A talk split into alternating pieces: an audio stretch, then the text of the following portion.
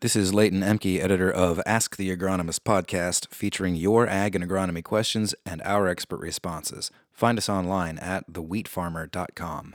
This is guest contributor Dr. Calvin Trostle, extension agronomist with Texas A&M AgriLife Extension in Lubbock, highlighting Ask the Agronomist selections from the current wheat farmer, row crop farmer newsletter for the Central and Southern Great Plains from 34 Star Publishing. What is a maintenance tip to improve planter performance?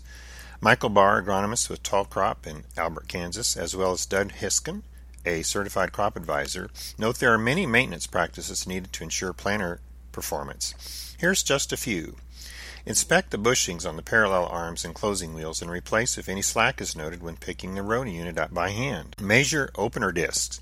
If there is more than three quarters of an inch wear from original diameter, it will pay to replace them, especially if you are double cropping into stubble acres. Set the planter down on a concrete floor and use one of the available tools to check and make sure the opener depth is consistent across the planter and adjust if necessary, and check those other bearings and chains. My own thoughts on this matter is I've walked across fields for 25 or more years when I notice that something is wrong with a single planter unit. That is, I'm seeing a row in the field, a repeated pattern, for an air vacuum planter where the plant density is either noticeably too high or too low. If too low, it could be related to some of the issues we mentioned earlier about disc openers and so forth, or in the case of both low and too high seed densities, plant densities in the field, it could be related to the singulation and, and seed drop that you're getting. I recommend that farmers test the seed drop on their planter units before cropping season. Make sure they are dropping the approximate number of seeds per length of row the planter book and the settings call for. In one case, I've noticed as much as 30% higher sorghum plants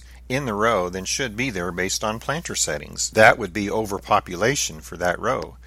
As a standard, when I check a planter unit, I roll the drive wheel five times, measure tire circumference, then calculate seeding density from the number of dropped seeds I collected in a 5 gallon bucket.